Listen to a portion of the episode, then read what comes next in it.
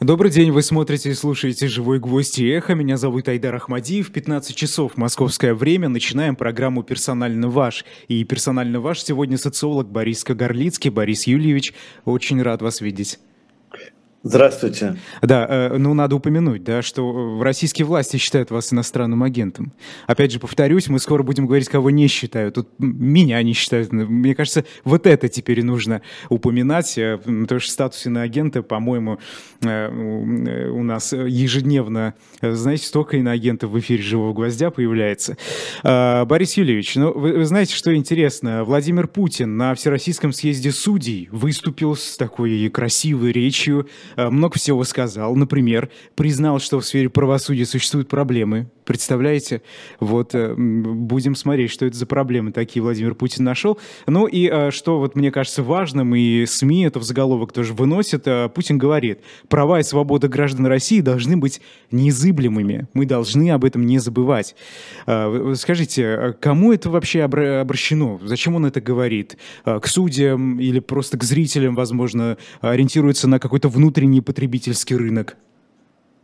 Вы знаете, а почему мы все время пытаемся придать смысл а, тому, в чем а, никакого, может быть, принципиального смысла и содержания нет? Ну, то есть нужно произносить какие-то речи раз там в а, месяц, нужно произнести какую-нибудь речь. Опять же, не хотите же вы, чтобы Владимир Владимирович Путин пришел и сказал, «А, мы хотим, чтобы права и свободы граждан России не были защищены. Ну, наверное, он этого не скажет, да? Трудно себе представить, чтобы он это сказал. Значит, он скажет, что они должны быть защищены.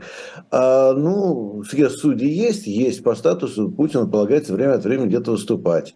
А, ну, кто-то пишет речи, опять же, им по работе полагается писать речи, за это платят, и, так сказать, ну, это их э, хлеб, да, поэтому они что-нибудь пишут. Что написать? Ну, не знаю, вряд ли, говорю, они напишут что-то, что противоречит, допустим, совсем очевидному здравому смыслу.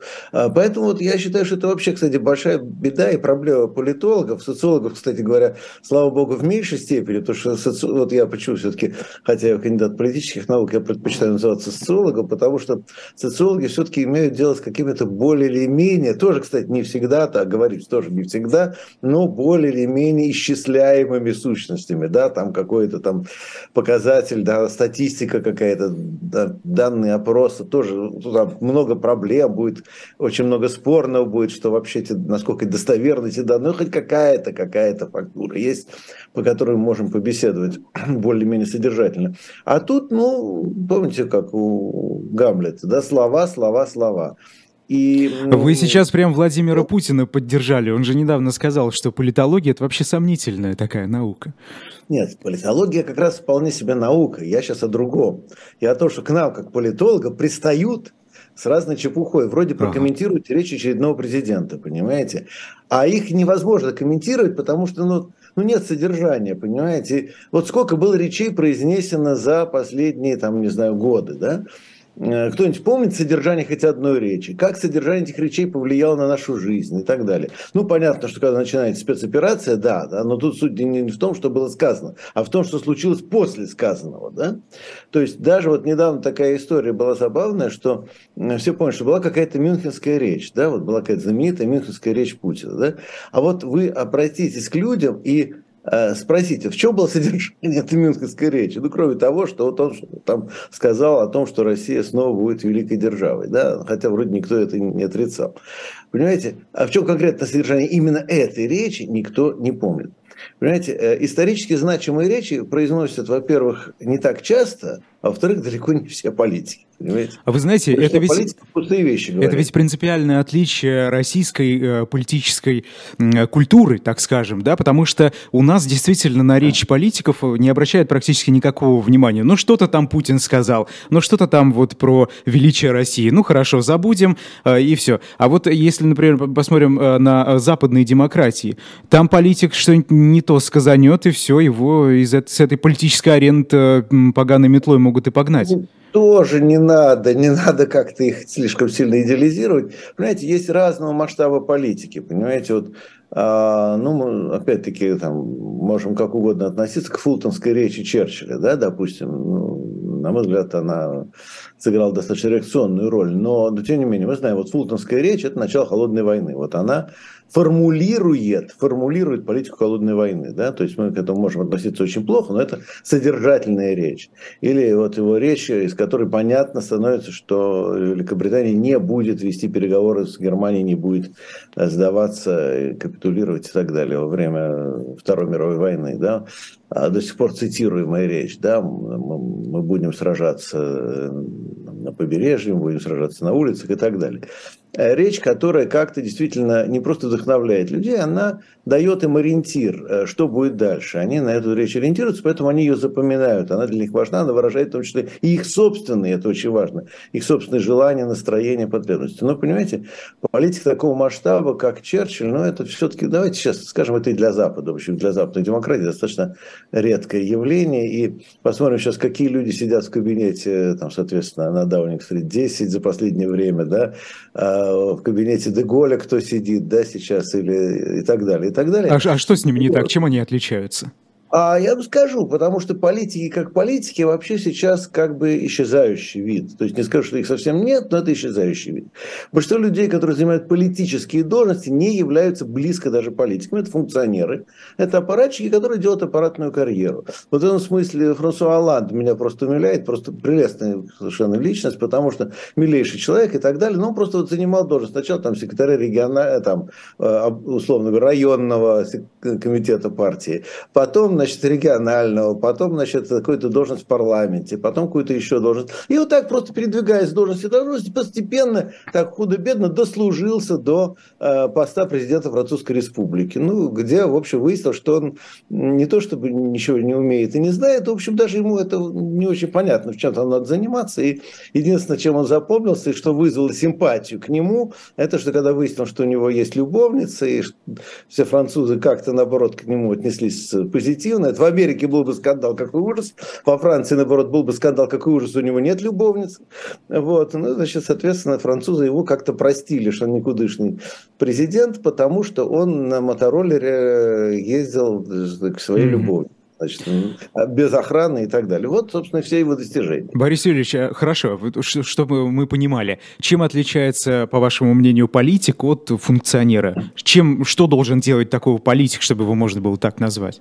Ну, во-первых, у политика а, должна быть миссия, а, личная миссия или ну вот, лич, э, социальная миссия, когда он понимает, что он выражает а, какие-то действительно массовые интересы, массовые потребности, причем потребности, интересы, которые сейчас не реализованы, то есть это надо бороться. И он поднимается, он формируется, он делает себе репутацию через эту борьбу, в том числе, кстати, даже через поражение зачастую. А, он держит удар, видно, как он держит удар, это тоже очень важно. А, не аппаратными интригами, да, публичной политической борьбой, мобилизацией масс, мобилизацией своих сторонников – а, ну и какой-то, повторю, идеологии, потому что должна быть идеология, причем идеология не та, которую пишут идеологи, да, а которая у него в голове, это совершенно разные вещи, понимаете, потому что а, вот деятели 20 века, ключевые деятели, они были идеологическими политиками. Опять-таки у них были разные идеологии, но они были идеологическими. И сейчас а, вот все понимают, что идеология нужна, ее старательно пытаются придумать, ничего не получается, потому что идеологию нельзя придумать. Она должна ответить на какие-то массовые, mm-hmm глубинные потребности. А э, отсутствие политиков на арене – это хорошо или плохо? Ну, я вообще, вот, вот вы меня спрашиваете, да, в случае как политолог или социолог, я считаю, что вообще категория хорошо-плохо, но это не совсем научная категория. Ну скажем, да, но это такие хорошо. простые обывательские да, кому-то категории, хорошо, кому-то плохо. Понимаете, для тех, кто хочет, чтобы ничего, нигде, никак не менялось, наверное, это оптимальная ситуация. То есть нет политиков ни в правительстве, ни в оппозиции, никого нет, есть просто вот некие функционеры, которые э, текущую административную работу делают, одни хуже делают, другие лучше, ну вот потом вы заменяете одного администратора на другого, партии все не очень сильно друг от друга отличаются, ну и для истеблишмента, так сказать, для правящих кругов и для тех, кто, в общем, заинтересован, чтобы все осталось по-старому, это хорошая ситуация. А для тех, кто чувствует э, нарастающую тревогу, дискомфорт и ощущаешь, что, в общем, мир как-то ну, не совсем правильно развивается, это плохая ситуация, потому что ну, такие люди, они, в общем, ну, просто непригодны к тому, что справиться с большими серьезными вызовами. Дональд Трамп политик?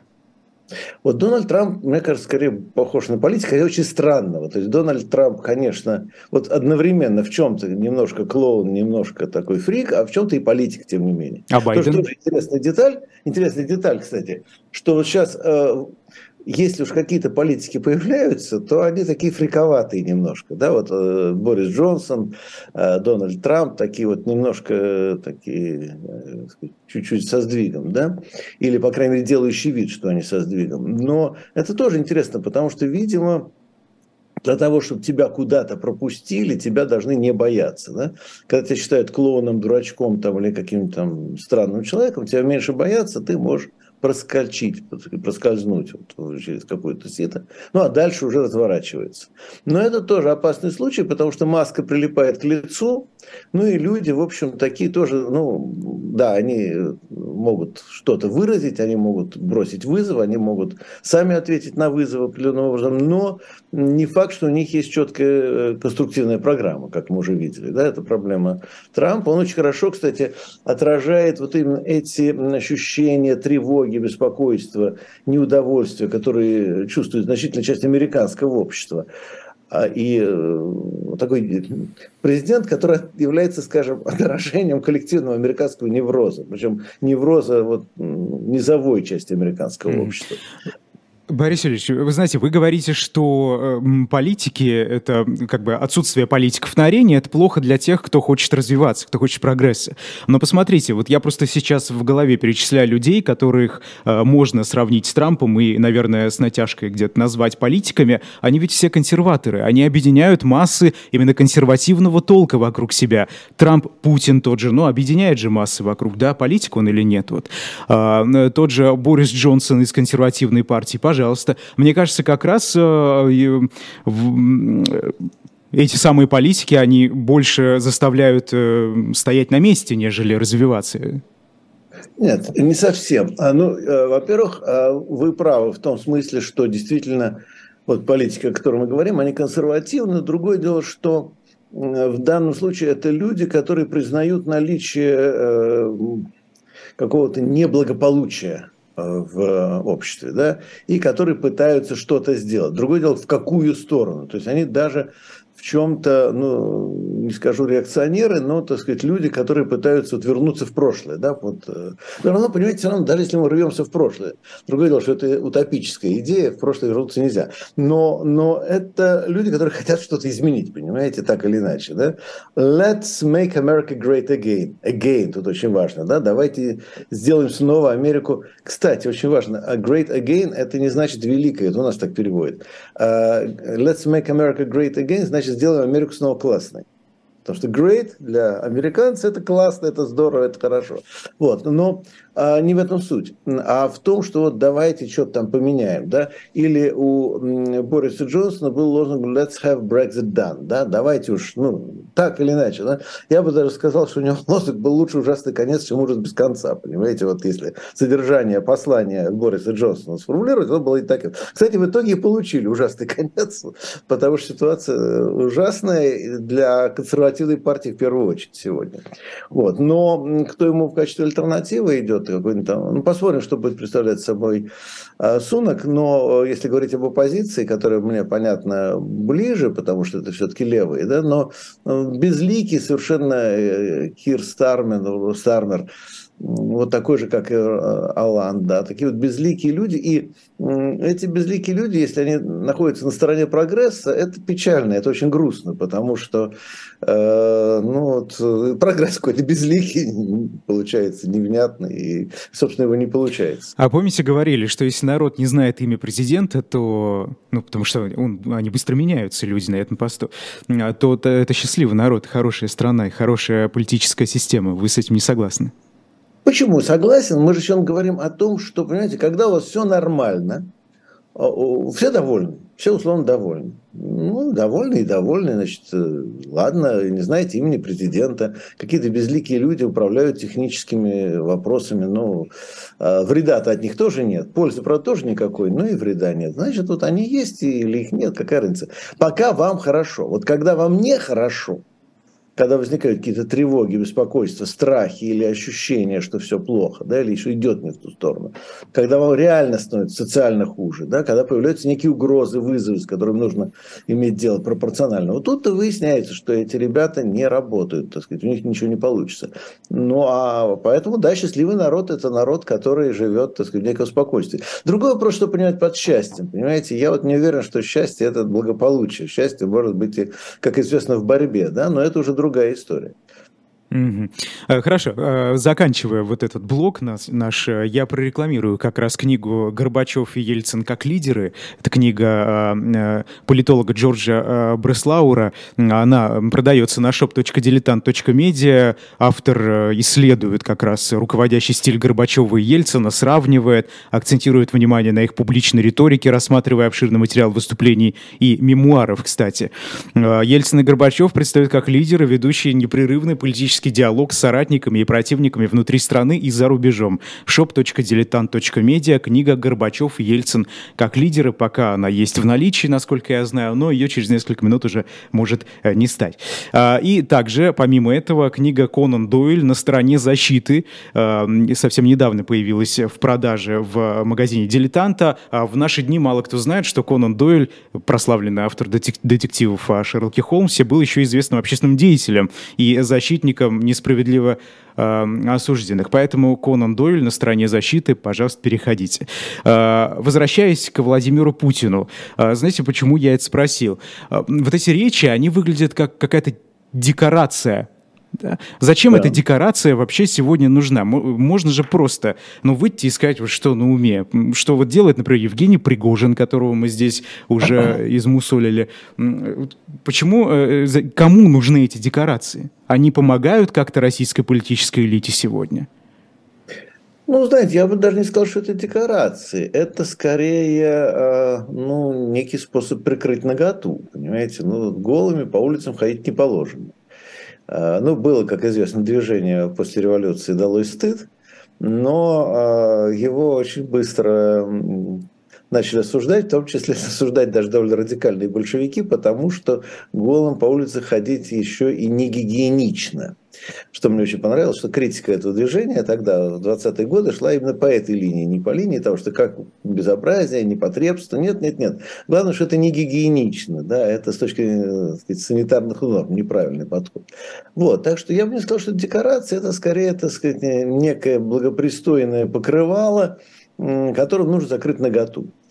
А нагота, в общем, ну, достаточно очевидно, э, король голый. Он на самом деле давно голый, но Сейчас, а, в общем, как-то это стало довольно очевидно. Да? То есть э, тут не то, что один мальчик прокричал, а там вообще все орут. Да? Вот. А, но толку тоже никакого, потому что, вот, понимаете, у Андерсона все очень просто. Мальчик прокричал «король голый», все поняли, что король голый, и королю конец. Типа, вот, так сказать, власть, ну, по сути дела, пала, она утратила легитимность. Выясняется очень интересная вещь, что в России на данный момент власть может существовать вообще без легитимности. Вот когда говорю, что нарушен общественный договор в связи с да, это тема очень э, распространенная среди политологов. Все политологи, включая, кстати, и меня, все дружно сказали, вот то, как это произошло, по крайней мере, это нарушение общественного договора. Да, это так. И, а и ничего. Потому что э, не на общественном договоре власть держится. И, кстати говоря, вот это та же самая проблема, которую мы в том числе и в западных демократиях наблюдаем. И самое печальное, что если мы говорили ну, там у нас понятно, в западных демократиях, ох, там народ, так сказать, там выскажется. Ну, вот как было с пенсионной реформой во Франции, там, с желтыми, ну, желтыми жилетами немножко сложнее было, но в любом случае, вот народ высказывается, а истеблишмент говорит, ну и что? И что, да? Но падает легитимность власти. Ну, ну и что? Ну да, но будет власть нелегитимна. Какая разница, мы же все равно власть. Вот. Ну, э, другое дело, что все-таки в условиях э, демократии, я думаю, это разовая ситуация. То есть она все-таки воспринимается как такой вот стресс и как э, нечто ну, очень болезненное и Нельзя постоянно повторять одну и ту же ситуацию, воспроизводить. То есть рано или поздно наступит некое наказание, причем наказание зачастую в неадекватной форме, именно в форме, как правило, такого вот э, агрессивного популизма, э, в том числе реакционного зачастую, даже зачастую даже, ну, не скажу фашистского, это абсолютно неправда всех клеймить фашистов, но такого радикального, так сказать, ксенофобского, там, националистического и так далее. Вот, то есть вот такой форме ну, наступает наказание. А в России вообще никакого наказания не наступает. Э, что, ну, посмотрим, вернее, я уверен, что все наступит, и наступит в достаточно драматической форме, но пока вот на данном этапе мы видим, что ну, ничего, ну, голый король, ну, а королю все-таки немножко некомфортно, что он ходит голый, поэтому чем-то немножко прикрывается. Вот, собственно, такая история. А может быть, как раз легитимность позволяет э, сегодняшним властям, какой бы то ни было страны, например, России, э, руководить, даже нарушая закон писанный? Нет, ну, во-первых, э, легитимность все-таки так или иначе э, должна опираться либо на закон, э, который признается, да, или хотя бы на формальное соблюдение закона, на что-то, что закреплено законом, да, скажем, на итоги выборов, которые закреплены законом. А, либо, как ни странно, на некую общепринятую, я подчеркиваю, именно общепринятую, не навязанную, не проглашенную, а общепринятую идеологию. В этом смысле, например, Советский Союз был очень интересным государством, где, э, ну, никто же не знал Конституции, да, поверьте мне, никто не знал Советскую Конституцию, никто не знал своих прав и обязанностей. Я не знаю, сейчас разве что-то поменялось. Я Подождите, разговаривал с людьми, я говорю, а что в Конституции Нет, вы, вы дослушайте меня, вы дослушайте меня, понимаете, в чем дело?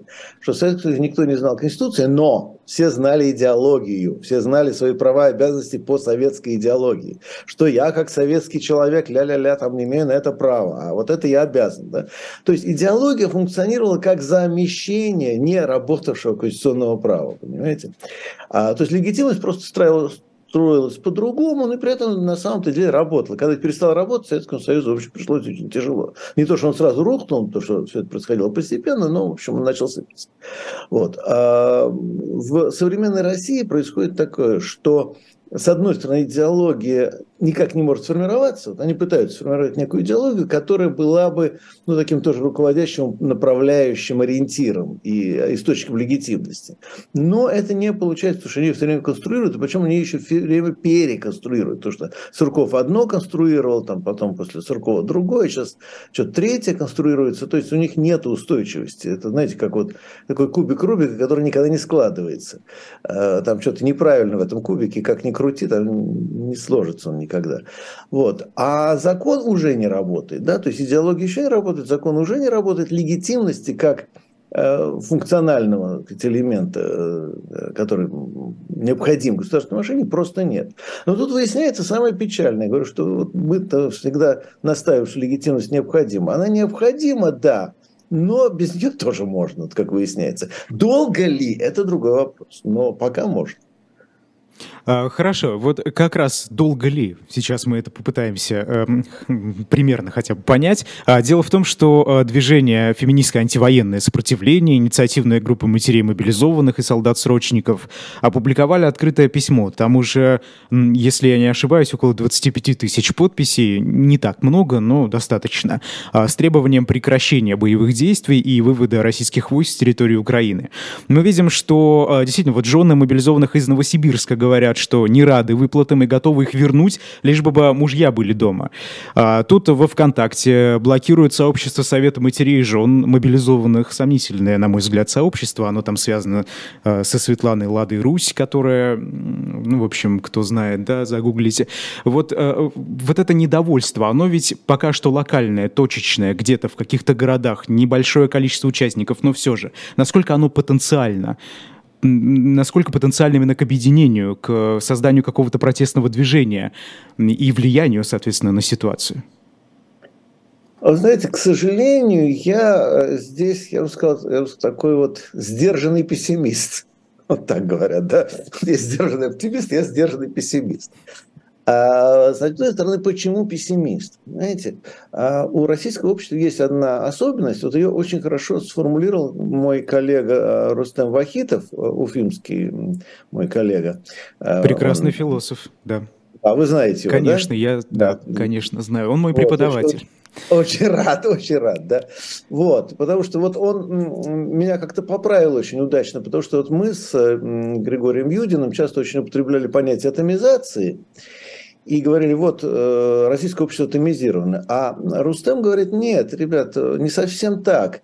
Оно молекуляризировано, то есть оно разбито на микросообщества, на а людей, вот, не то, что вот, атомизирован, это когда каждый за себя, так вот, так, да, ну, там, соответственно, индивидуализм, там, ну и так далее.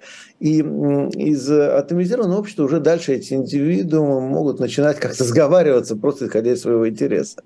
А вот тут, скорее, он говорит молекуляризированное общество, то есть э, молекула это что? Это вот семья, э, ближайшие друзья, самые ближайшие друзья, родственники, может быть, несколько ближайших коллег по работе. То есть такая микрогруппа, э, ну, не знаю, на 3, 5, там, 10, может быть, даже 15 человек, но не больше, но очень ограничено. Ну, сюда обязательно еще входят домашние животные, кстати, в эту группу, то есть как же без этого. Вот, то есть она даже не совсем чисто из людей состоит. Вот, но вот эта вот устойчивая группа, она замкнута в себе, и она очень мало связана с другими такими же группами. При этом она, в общем, все-таки до известной степени самодостаточна, чтобы выживать и выдерживать удары, напряжения разные. Э, то есть такая вот мини-община или микро даже община э, солидарности. Почему отсюда получаются очень неприятные вещи? То есть, с одной стороны, приятные тоже, потому что удивительная выживаемость российского общества, то есть определенный уровень солидарности есть все-таки, когда вот пусть в очень маленькой среде, но люди плотно друг друга поддерживают. А с другой стороны, в большой среде люди совершенно друг с другом не связаны, не коммуницируют. Знаете, как вот, опять же, химическое соединение с очень низким уровнем связности. То есть между молекулами связи практически нет. Такое газообразное состояние. Вот. И такое общество, оно, с одной стороны, довольно легко переносит стрессы, ну, в том числе ту же мобилизацию, э, кризисы и так далее. Э, а с другой стороны, оно э, очень слабо способно к сопротивлению. И оно сопротивляется пассивно, и оно сопротивляется, знаете, вот как-то, так сказать, методом э, уклонения, саботажа, халтуры. Вот, опять же, был выдающийся французский мыслитель, у нас менее известный, Мишель де Серто который говорил о тактике маленького человека, которая состоит в том, что вот на стратегию власти он отвечает не обязательно сопротивлением и борьбой, а вот халтура, саботаж, манипуляция и так далее. Вот. Он может парализовать эти, абсолютно парализовать стратегию, что, собственно, мы и видели, между прочим, в сентябре с мобилизацией. То есть он вот так, такой уклонистско, так сказать, халтурно, так сказать, саботажное отношение может быть вообще по эффективности а, гораздо а, более мощной формой сопротивления, чем даже прямая борьба. Но, тем не менее, все-таки это не способствует тому, что ну, происходит консолидация каких-то сил общественных, э, способных принести альтернативу. То есть вот эта тактика партизанская, по сути дела, это тактика, которая может парализовать действия власти, но в гораздо меньшей степени может власть сменить или как-то э, вынудить ее саму как-то резко поменять, если не какие-то тактические решения, то более серьезное направление. Вот. И вот такое общество. Почему я сказал, что мой пессимизм осторожный? Потому что все-таки есть какие-то пределы, как ни парадоксально, власть сама заставляет людей вот эти пределы переходить, потому что вот, э, так сказать, уклонение, саботаж, спрятаться, убежать, стать невидимым, а вот они себя все равно находят, а они все равно, так сказать, добрались, да. И с какого-то момента, в общем, все же, мне кажется, что процесс консолидации идет. Просто идет очень медленно и как-то с большим скрипом, и э, ну, пока мы не очень его видим. Мне кажется, он только, вот только начинается. Хотя есть другое, он может вдруг пойти лавинообразно, вот тоже возможно. Знаете, вот как, опять же, какой-то химический состав такой очень такой неустойчивый, да, нестабильный. И в него такой катализатор какой-то положили, так сказать, или какой-то кристаллизирующий какой-то элемент химический в него попал, и вот все начинает кристаллизироваться. А, то есть вы приходите из э, такого взвешенного состояния, из веси, это какое-то более-менее кристаллообразное состояние. А что может быть э, вот этим кристаллизирующим элементом сегодня? Вот как вы себе это представляете? Ну, два возможных варианта. Первый вариант, что э, власть совсем совершит какие-то уже запредельные действия. Причем эти действия как раз самой власти могут не казаться запредельными. То есть они могут для самой власти казаться совершенно ординарными. В чем парадокс? Потому что никто не знает, где пределы, где границы. Поэтому, когда мы говорим, что вот они пошли по беспределу, как сейчас модно говорить, да, сейчас переходим все на уголовный жаргон, как известно. Вся политология на полууголовном жаргоне идет. Вот. Э, ну, значит, э, понимаете, э, нам может казаться, что вот они совсем уже потеряли берега, да, а на самом деле им-то не кажется так, потому что они не знают, где берега и есть ли берега вообще. Поэтому вот они просто совершают какие-то действия, которые вот вызывают, ну, уже какой-то всплеск совершенно внезапно мощного сопротивления. Это, ну, предположим, тотальная мобилизация, э, не исключено, что таким событием окажется, но, кстати говоря, я при этом не готов поручиться, да, что может оказаться, а может и нет. Да. Опять зависит от того, как она будет проводиться, какой настойчивостью, там, на каком фоне и прочее. А второй фактор – это прямая открытая борьба внутри власти, вплоть до варианта ГКЧП-2, или чего-то подобного, потому что, конечно, они прекрасно понимают, что как-то выкручиваться надо, что ситуация, в общем, очень плоха, что-то надо менять. И они-то, в общем-то, как раз осознают, что вызовы есть, и они э, более-менее понятны, э, ответов на эти вызовы нет, вот в чем дело, а вызовы-то осознанны. И тогда происходит очень интересная вещь, что власть может совершить какие-то тоже внутри себя действия, э, конфигурации какие-то изменить, кто-то начнет с кем-то воевать в открытую уже, ну, мы практически это уже начинаем видеть. И это тоже очень резко вызовет изменения в обществе, то есть люди начнут как-то отстраиваться, есть, собираться, объединяться или mm-hmm. присоединяться к кому-то, кого-то поддерживать или, наоборот, кого-то не поддерживать и так далее. Что вам кажется более вероятным, ГКЧП 2.0, как вы сказали, или консолидация общества изначально? Ну, может быть, смешанный вариант. Вы понимаете, любые такие прогнозы, они же очень-очень условны. А я вот единственное могу сказать, э, что мне кажется интересным. Вот у меня был такой забавный эпизод в конце самого советского времени, где-то был апрель 91-го. Мне звонил мой японский переводчик и что-то говорит, ну как вот в такой подвешенной ситуации, ни туда, ни сюда, сколько это будет продолжаться? Я говорю, ну я думаю, что это будет продолжаться до августа, потому что в августе рванет, как что-нибудь там, что-нибудь типа переворота будет и так далее. Вот. Ну и потом в августе случился ГКЧП, мне э, Кунио Сакума звонит из Токио, говорит, Борис, ты что-то знал, ты знал, ты был информирован. Я говорю, я ничего не знал вообще.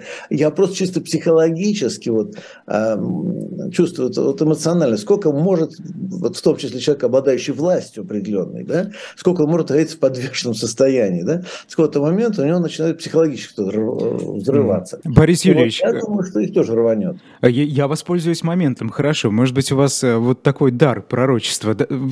Как дар рванет нет, у меня дара пророчества нет. Тот раз, я думаю, я попал случайно. Вот. Э, но вот э, тут Сардан Аксентьева мне недавно сказала, что вот что-то ей шаманы про февраль говорили. Вот. Но поскольку шаманом будем, ну, не знаю, я ссылаюсь на шаманов, вот посмотрим. Но, между прочим, это совпадает с моими психологическими ощущениями. То есть есть какие-то пределы эмоциональные, да? А человеческая психика, она ведь не предельно пластична. И у людей наступают, во-первых, какие-то границы, когда они начинают вести себя ну, по-другому, неожиданно даже для самих себя. А, и это может быть вызвано каким-то событием, это один вариант, да, какое-то событие, на которое вы реагируете. А, причем тут тоже очень любопытные вещи будут, то, что мы вот исследовали людей, которые участвовали в антимайданных протестах в 2014 году, и выяснили, что большая часть из них вообще не интересовалась политикой за две недели до начала этих событий. Понимаете? Тоже вот очень показательно. То есть случилось некое событие, которое их вывело из равновесия. Да? Вот. И э, да, а почему они так действовали дальше? Потому что они были абсолютно политически некомпетентны, так сказать, их вывел из равновесия событий, бросил в политику, которые ничего не понимали, но в которой им пришлось участвовать. Поэтому все получилось трагически и ужасно. Вот. Но сейчас о другом. Это один вариант, когда происходит событие, которое куда-то толкает, заставляет срочно действовать, даже вы не очень понимаете как. И э, второй вариант, когда, наоборот, ничего не происходит. Понимаете, вот вот это вот то, на чем сыграл, кстати, Борис Джонсон очень хорошо. Вот ничего не происходит. Вот ничего. Вот сколько вот в 2016 году Брекзит а, проголосовали, да? А, а ничего не происходит. Нету ничего. Вот, 16, 17, 17, 19, уже три года. Ничего не произошло. Вот. И какой-то момент... Ничего не произошло ну, где, вы имеете в виду? Вы, ну, в Британии, я имею в виду. Ну, Брекзита ну, не было. В 2016 году голосование, А там дальше то переговоры, то, значит, какие-то соглашения, ничего. А Брекзита нет, да? То есть англичане mm-hmm. проголосовали, ничего не случилось. Да? Э, три года проходит, и тут приходит уже Джон, э, Борис Джонсон с криком там «Let's have Brexit done», да? То есть, ну, хоть как угодно, да что угодно, лишь бы это кончилось наконец, да? Вот. Э, и ему там, опять же, англичане вдруг, вдруг голосуют за него массово, беспрецедентное голосование, абсолютно беспрецедентное, когда вот красные округа лейбористские, которые сто лет голосуют за лейбористов, вдруг начинают голосовать за Бориса Джонсона. Почему? Да просто по той же причине, что сорвало уже, все, невозможно тянуть делать больше. И вот тут э, я думаю, что скорее у нас более вероятен второй вариант. То есть, когда вот именно эта неопределенность, непонятная, вот, что ну сколько же можно, вот, ничего не решается, ничего не можем делать. Кого-то сорвет первым, у кого-то просто нервы сдадут, он начнет действовать, причем, скорее всего, абсолютно иррационально, абсолютно бестолково, бездарно, но это потянет же цепочку событий дальше. Э, когда, вот тут труднее все предсказать, я вам сразу скажу, вот я считаю, что э, прогнозировать, знаете, помните, Нильс Бор говорил, что прогнозы делать вообще трудно, особенно когда речь идет о будущем. А, вот. Но в устах физика это очень конкретно, потому что у физика немножко другое понятие времени, да, как вы понимаете. Но это тот самый случай, на мой взгляд, потому что вот я знаю про себя, что я тенденции предсказываю, как правило, очень хорошо. Опять же, наверное, потому что я все-таки э, ну, так сказать, последователь Карла Маркса, который неплохо предсказывал тенденции капитализма в том числе.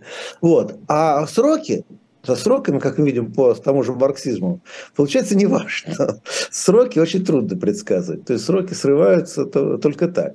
Вот. Поэтому э, я думаю, что э, ну, определенные оценки сроков могут даваться, но э, ошибиться со сроками очень легко. И, собственно, вот на этом, собственно, все прогнозы, которые строятся на жестких сроках, они на этом и валятся. Э, тут надо быть очень осторожным. Mm-hmm. Э, хорошо.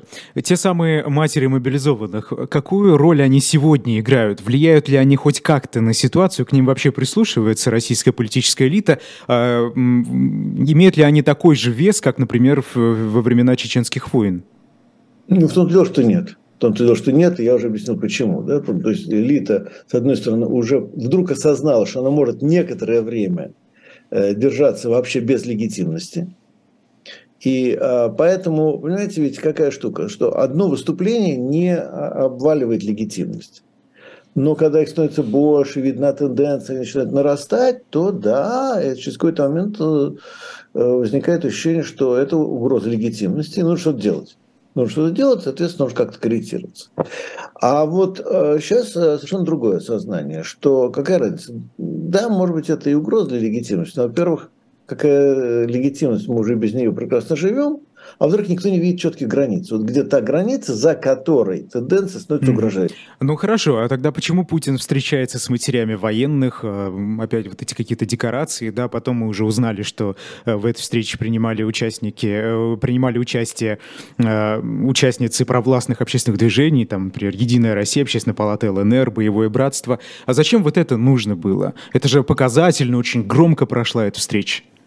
Ну, опять же, понимаете, вот вы все время пытаетесь, ну, не вы конкретно, я имею в виду, вы журналисты, так сказать, вы пресса, или даже мы политологи, даже или там социологи. Понимаете, мы э, и вы пытаемся каждый раз э, искать смысл, да, а работает аппарат. Понимаете, как э, вот все функционирует. Сидят люди, да, они получают зарплату, они должны что-то сделать. Так, Путин давно не выступал, он не выступал там сколько-то времени. Нужно подготовить новое выступление Путина. У вас там две недели, чтобы подготовить, месяц, чтобы подготовить. А какая сейчас повестка? Ну, посмотрим, какая сейчас повестка. Ага, повестка такая. А, это первый момент. Второй момент, понимаете, те, кто готовит, это не те, кто говорят. Это совершенно разные люди. И понимаете, я же все-таки сталкивался, сталкивался с экспертными сообществами, в том числе людьми, которые работали экспертно на власть. А, понимаете, ну, они-то как раз э, думают примерно так же, как и мы с вами. Понимаете, в чем дело, принципиально. Они к власти относятся плохо. Так. Вот. Но на нее работают. И работают при этом честно и добросовестно. То есть они никогда не будут ее подрывать. Они просто работают, они знают, что работают на плохих людей, да, как им кажется. Зачем они работают тогда? Ну, деньги платят. Ну, как, платят нормальные деньги, а что там? Чем? Работа как любая другая, понимаете? Это работа как любая другая. Какая разница? Вот, вас, вот вы сантехник, вас позвали унитаз чинить, да? И вы что будете выяснять, хороший человек или плохой, у которого унитаз протек? Ну, плевать глубоко, вы, вы унитаз почините. Так же, собственно, Но эти, То есть эти люди не думают о последствиях? Нет, конечно, конечно. Знаете, а, а они э, работают, вот, работают тоже так же, как тоже сантехник, там, или, не знаю, крышу починить. Там. Э. Вот, знаете, вот вы человека позвали, допустим, телевизор у, у старушки какой-то перестал показывать. Вот по-хорошему надо сказать, да нет, я телевизор доломаю окончательно, потому что у старушки ну, Альцгеймер прогрессирует от передачи Соловьева, понимаете? Но как хороший добросовестный мастер-ремонтник, я его починю. Старушка, кстати, совсем плохо, я, совсем она сойдет сойдет с ума, потому что смотрит весь этот ужас, понимаете? Вот, то есть здесь нет моральных категорий, и даже политических, по большому счету, нет. Есть только профессиональные. Но профессионалы, они нормальные, они вполне профессиональные люди. И они отслеживают, какая сейчас повестка, они читают те же телеграм-каналы, понимаете? Они, они читают э, тех же самых э, комментаторов, ну, там, меня в том числе читают, понимаете? Они смотрят за повесткой. Поэтому, когда приходит запрос, вот надо сделать какое-то мероприятие, оно должно быть резонансным. Ну, значит, смотрим по повестке, смотрим, что можно сказать с позиции власти в этой ситуации. Ну, они mm-hmm. это и делают. В чате вас спрашивают, это особенность российского общества? Вот такое наплевательское отношение на последствия своего труда? А, или это присуще вообще любому человеку на любой точке планеты? А, знаете, я думаю, что и то, и другое правда. То есть, наверное, а, мы а, столкнемся с теми же самыми явлениями где угодно, ну, может быть, разве что кроме какой-нибудь Восточной Азии, то там большой вопрос, да, а, по крайней мере, в европейской культуре вы наверняка эти феномены найдете. Другой вопрос, что в России все это принимает такой экстремальный характер, понимаете? То есть Россия никакая не уникальная, не исключительная страна, но если она в чем-то исключительная, то она исключительно своей сверхтипичностью. То есть вот то, что в других странах приобретает характер такого вот, так сказать, латентного э, процесса, да, у нас это может принять характер лавинообразного процесса. Да? То есть у нас это выглядит более, более так сказать, радикально и, и так сказать, э, драматично, скажем так. Mm-hmm. Хорошо. А, вот тут спрашивают, кстати, про бабушку и телевизор, про Соловьева и так далее. Эффективность пропаганды этой тотальной пропаганды, которую мы сегодня имеем в России, она будет падать или расти? От чего это вообще зависит? Просто за вот эти 9 месяцев боевых действий в Украине много всего произошло от э, роста резкого цен на продукты питания. Я вот сам из регионов и слышу от людей жалобы, да, но они никак не выстраивают параллели, они не думают, что вот поэтому случилось как, случился как раз этот рост. Из-за того, что э, из-за политики федерального центра в том числе. Э, до мобилизации но как-то вот э, почему-то мы видим высокие рейтинги Владимира Путина, по Нет, данным ну... Левада-центра иностранного агента, э, высокую поддержку специальной военной операции, так называемой. Почему это происходит? Нет, ну, понимаете, про рейтинги вообще особая тема, понимаете, и вообще, ну, есть одна проблема, скажем так, есть э, проблема социологии, вот тут уже я могу говорить очень конкретно, да, проблема социологии состоит в том, что э, мы все время смотрим на людей, которые сказали «да», условно сказали «нет», и сказали, там, допустим, «не знаю», да, «не имею позиции». А на самом деле все эти три группы составляют ничтожное меньшинство, потому что есть главная группа, которая отказывается отвечать. Кто То эти есть, люди? Э, ну, просто вот вам, вам, вам, вам звонят по вопросам. Вот вам, условно говоря, мне периодически кто-то звонит, так сказать, социологическая служба, я бросаю трубку, просто говоря. Вот. Э, ну, я бросаю трубку по другой причине, потому что я не могу быть незаинтересованным, так сказать, лицом, поскольку у меня есть своя позиция как социолога. Да, я, примерно, я могу, отвечая, манипулировать вопрос. Вот. Э, но это другая, другая тема. Да? Но а, суть в том, что э, любой социолог, практикующий, сейчас это, это и коллеги в ЦИОМе, и ФОМы говорят, и Левада-центр, я с ним, Левада-центр я не, не имею контакта, но вот, ФОМовские мне это подтверждают – что а, подавляющее большинство просто отказывается отвечать на вопросы. А, любые, неважно какие вопросы. Причем даже не только политические. Вообще отказываются отвечать социологам. Категорически. Причем если раньше это было где-то 70%, сейчас говорят уже 90 с лишним процентов. С чем это связано? Вот, а Страх? Есть две... Вот, понимаете, есть два объяснения. Первое объяснение, которое удобно было бы для людей, так сказать, оппозиционных взглядов, оно стоит на том, что просто люди боятся говорить, и поэтому они э, ну, вообще не говорят. Да? А говорят только те, кто поддерживает. Ну и тогда получается, что 80% поддерживают, потому что те, кто не поддерживает, вообще не говорят. Это удобное для оппозиции объяснение. А, к сожалению, на мой взгляд, оно правдиво только частично. А частично есть другое. То есть мы когда пытались, опять же, с коллегами разбираться, что происходит, то обнаружили очень интересную тенденцию, что люди не говорят то, что реально ничего не знают и ничем не интересуются и ни о чем не слышали. То есть есть какая-то спецоперация, они даже про нее до э, сентября вообще не очень знали, что есть какая-то спецоперация. А вот э, говорят, люди смотрят телевизор, а другие вот э, смотрят интернет. Да? Так вот, я вам хочу сказать, есть огромная масса людей, которые смотрят телевизор, а они Соловьева не смотрят. Они смотрят какой-нибудь там модный приговор, фильм про бандитов, там что-нибудь такое. Да? Есть ну, люди, которые... подождите, развлекательные передачи были отменены. А, сейчас это какие-то информационные каналы. Вот, соответственно, они стали меньше смотреть телевизор просто. Но, а, но, а, понимаете, дальше, почему, собственно, стали говорить, что надо вернуть эти передачи? Именно поэтому, потому что люди просто стали перестать смотреть телевизор вообще. Но вы думаете, что они перешли в интернет и там смотрят, я не знаю, «Живой гвоздь» или там наш канал э, на YouTube «Равкор» смотрят, да? Нет, нет, они смотрят охота рыболовство, там, мода, как соблазнить мужчину, как там, значит, э, как не нахамить женщине, там, не знаю, ну, ну вот, вот, ведь посмотрите, огромная масса информационного потока не имеет никакого отношения к политике вообще, понимаете. А вот домохозяйство, ремонт, там, домашние животные, Э, Animal Planet, там, я не знаю, вот, э, про крокодилов, там, ну, что угодно, да, как починить холодильник, в конце концов. Вы сейчас говорите о большинстве огромное, подавляющее большинство, просто, просто подавляющее. Понимаете, все, вот я глубоко уверен, что все политизированные люди, всех рангов, так сказать, всех направлений, всех идеологий, это, ну, максимум при, ну, вот максимум максимум это 20 плюс процентов населения России. Остальные вообще живут вне политики. Для них никакой политики не существует, понимаете, вообще, они ничего не слышали. Ничего ну, хорошо, вот мобилизация они, начала. Они, знаете, опять же, Путина называют, в том числе потому, что это единственная фамилия, которую они вообще когда-то слышали, понимаете, или запомнили. Вот просто я вам реально говорю, они просто не слышали, не помнят никаких других фамилий. Ну, хорошо, Борис Юрьевич, а, мобилизация началась. Она э, съедает, забирает их э, мужей, сыновей, отцов. Вот же затронула политика. Теперь-то они как-то поменялись, поменяли а мнение? Вот это, это мы узнаем к январю-февралю. Это мы узнаем к январю-февралю. Понимаете, ну потому что, во-первых, э, начнем с того, что все это не произошло одномоментно. Вот. Во-вторых, как они поменялись? Вот э, помните шоу Трумана, известный фильм, да? Вот, он живет в своем, так сказать, под колпаком, да? А теперь представьте, что общество состоит из таких Труманов, каждый из которых живет под своим колпаком, понимаете? А потом колпак убрали, или в нем дыра прохудилась. Они вылезли, да? И что? А дальше мы не знаем, что будет дальше. Они сами не знают, что будет дальше, потому что они не готовы к столкновению с этим миром.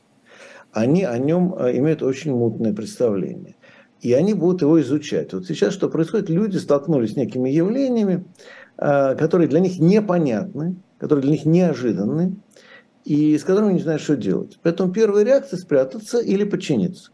Два варианта, да, спрятаться или подчиниться. А, но а, потом выясняется, что ну, те, кто убежали, те убежали, они находятся в Казахстане, там, в Армении и так далее. Вот. А те, кто остались, они вот оказываются в ситуации, когда выясняется, что не спрятаться не удалось, не а, подчиниться не имеет смысла, потому что за подчинением следуют новые неприятности, новые проблемы.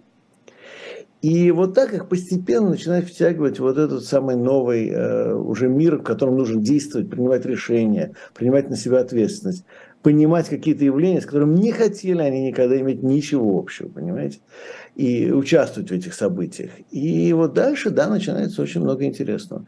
А, Причем, понимаете, вот в этом случае мне очень хочется тут, вот, пользуясь, опять же, возможностью, сказать, что я категорически возмущен, когда кто-то из такой вот либеральной интеллигенции а, ругает а, мобилизованных, жалующихся, скажем, на отсутствие амуниции, да, или на, что у них там бронежилетов нет, и что им а, форму не дали, и что говорят, ну вот видите, вот вместо того, чтобы протестовать, в принципе, против того, что их вот куда-то там вот туда ведут, они вместо этого протестуют по поводу того, что им там не то дали или что-то не дали. Но понимаете, ведь на самом-то деле, э, ну, надо понимать, что когда вы уже находитесь там, начнем с того, что ваши возможности ограничены. И, может быть, вы хотите сказать, что я вообще не хочу туда идти. Но а, скажете вы это в другой форме. Вы скажете, не, я вообще туда не хочу идти, и там, отправляйте меня в тюрьму. Да? А вы это скажете так, а у меня нет необходимых условий, чтобы туда идти, поэтому я туда не пойду. А, просто Понимаете? люди, которые обвиняют этих мобилизованных, жалующихся на да. плохое обмунирование, они говорят, у них э, все же был выбор. Ну вот, ну не пойти, ну не потащит же Какой? силком. Силком же не потащит, они говорят. Еще как силком тащит, еще как силком. А понимаете, опять же, еще одна вещь тоже, чисто э, социальная. Понимаете, для того, чтобы спрятаться или убежать, у вас уже должны быть ресурсы. Понимаете? То есть у нас социальная дифференциация прошла еще по этой линии. Эмиграция вот. – это привилегия, да? Да, да, иметь возможность уклониться или убежать – это привилегия, которая доступна лишь немногим, понимаете, очень, э, ну не то что незначительно, но ограниченному меньшинству населения. Причем под ресурсами я имею в виду не только деньги, это состояние работы, состояние э, семейных дел, да, и, между прочим, информированность, доступ к той же самой информации. Понимаете, mm-hmm. должен Опять же, ну, может быть, эта информация а, должна была у них быть, у, э, них ее не было, это, может быть, можем теперь как угодно людей ругать, что вот они в свое время не заинтересовались политикой, пока, как мы знаем, политика не заинтересовалась ими. Ну, понимаете, он нормальный обыватель, ну, почему он должен был интересоваться политикой, понимаете, вот а, он только теперь понимает, что это надо было делать. Ему 20 а, с лишним лет твердили, что не надо. А вот понимает ли он сейчас, что надо было? Потому что я разговаривал с мобилизованными, это, конечно, не репрезентативно, ни в коем случае, но сто процентов из тех, с кем я говорил, они говорили, ну что ж, Родина зовет, пойдем мочить, и дальше нецензурные слова. А, ну, Ничего не поняли некоторые. Ну, во-первых, те, кто не поняли, тебя поймут, во-первых. А во-вторых, э, понимаете, насколько они были искренне, даже не с вами, а с самими собой, это еще большой вопрос. Понимаете? Это да. Вот. Э, то есть, э, я думаю, ну, знаете, на самом деле, все вот, когда говорят, вот там массовая поддержка, понимаете, вот, если сравнивать э, ситуацию с Первой мировой войной и с русско-японской войной, и даже с Крымской войной, то я могу сказать просто уже как все-таки еще социальный историк, что никогда в России не было ситуации, когда Э, через, э, в общем, считанные месяцы после начала больших военных действий, поддержка этих военных действий была такой низкой, как теперь. Понимаете? А посмотрите, почитайте газеты, почитайте документы России 1914 года. Тотальный энтузиазм, не просто поддержка, тотальный энтузиазм. Ну, куда все делось? Ну, мы знаем, куда все делось. И чем все кончилось. Можно ли а, вот эту маску, вот это отношение к мобилизованным, вы, вы их не склонны обвинять, да, а, то примените а, в отношении их матерей, их близких, которые не требуют, например, остановки боевых действий, в подавляющем большинстве, а требуют нового оружия, нового обмунирования? Я еще раз говорю, понимаете, опять же, есть такой э, Э, политический принцип э, ну, в левом движении среди социалистов, коммунистов и так далее, он эм, звучит так, что фронт выравнивается по правому краю. Что это значит? Это значит, если вы хотите объединить разные э, группы людей с разными политическими взглядами и позициями, вы, с одной стороны, устанавливаете некую границу ваших общих интересов, а с другой стороны, общие требования – это будут те требования, которые двигает самая умеренная часть вашей коалиции. Понимаете? Почему? Понятно почему. Да? Потому что если будете выдвигать более радикальные требования, то ваш, ваш блок, ваш фронт будет более узким, он станет слабее. А поэтому, условно, самый правый, в данном случае самый умеренный край, это и есть те, кто э, формулирует требования. И здесь действует та же самая логика. То есть, вот есть э, там, 10 человек. Один говорит, я вообще не хочу туда идти, меня, меня заставили. Другой говорит, ну, я колеблюсь, я не знаю. Там, третий говорит, я вообще пойду с удовольствием, но тут, только дайте мне оружие, а мне оружие не дали. Дайте вот. А, и они должны объединиться и действовать вместе. Как? Они будут действовать вместе, опираясь именно на слова третьего. Потому что к словам третьего присоединится и первый, и второй. А третий не присоединится к первому, допустим, и к второму еще не факт, понимаете? Поэтому они выстраиваются, объединяются именно вокруг наиболее умеренных требований. Но дальше происходит интересная вещь. Требования могут начинать радикализироваться в процессе. То есть сознание вот тех более умеренных групп начинает меняться под влиянием их участия в борьбе, в конфликтах. И, соответственно, меняется ситуация, меняются требования, становятся более радикальными. И вот это вот тот случай, когда действительно происходит низовая мобилизация. Ничего не происходит сразу. Вот, понимаете, вот, опять же, такая интеллигентская штука, что вот, читали книжки, там, чем все кончилось. Ну, конечно, сразу прыгнули с точки А в точку Б. Так не бывает, никто не может. Массовое сознание очень инертно оно двигается постепенно. Поэтому сказал, вот люди обнаружили, они вышли за пределы своего кокона. Вот, вот эти молекулы начали взаимодействовать между собой. Но пока только мы видим первые, первые шаги. Другой вопрос, как быстро. Да? Может, очень быстро, а может, не очень быстро. Я не готов утверждать. Но я верю, что процесс начинается и идет в определенную сторону. А как быстро, это сказать невозможно. Понятно. Вы знаете, э, сразу в голову пришла повесть «Антиутопия» Юлия Даниэля. Это неизвестный советский писатель, который по... Я, кстати, с ним, был, я с ним знаком был, между прочим. Да, даже так. Да, Но его известная да. повесть «Говорит Москва» Естественно, да. Да, день открытых убийств объявляется да. в Советском Союзе и молчание. И как люди реагируют, да? Да, там, очень да. интересно.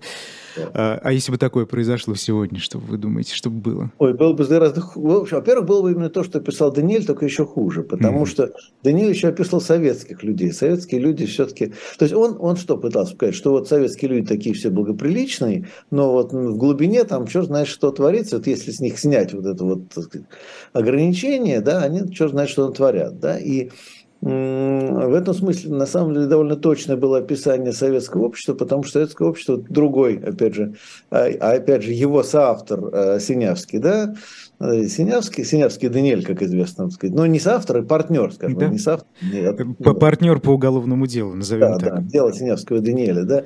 Вот, так вот, э, Даниэль, простите, Синявский говорил, что советская система это было соединение тюрьмы и школы, понимаете? Вот в школе, конечно, учат хорошему, но делают это как в тюрьме, понимаете? Вот, то есть это такая вот тюрьма и школа. И что показал Даниэль вот этой замечательной повести, что там вы убрали, так сказать, тюремную часть, выяснилось, что и в школе чем не научили, да?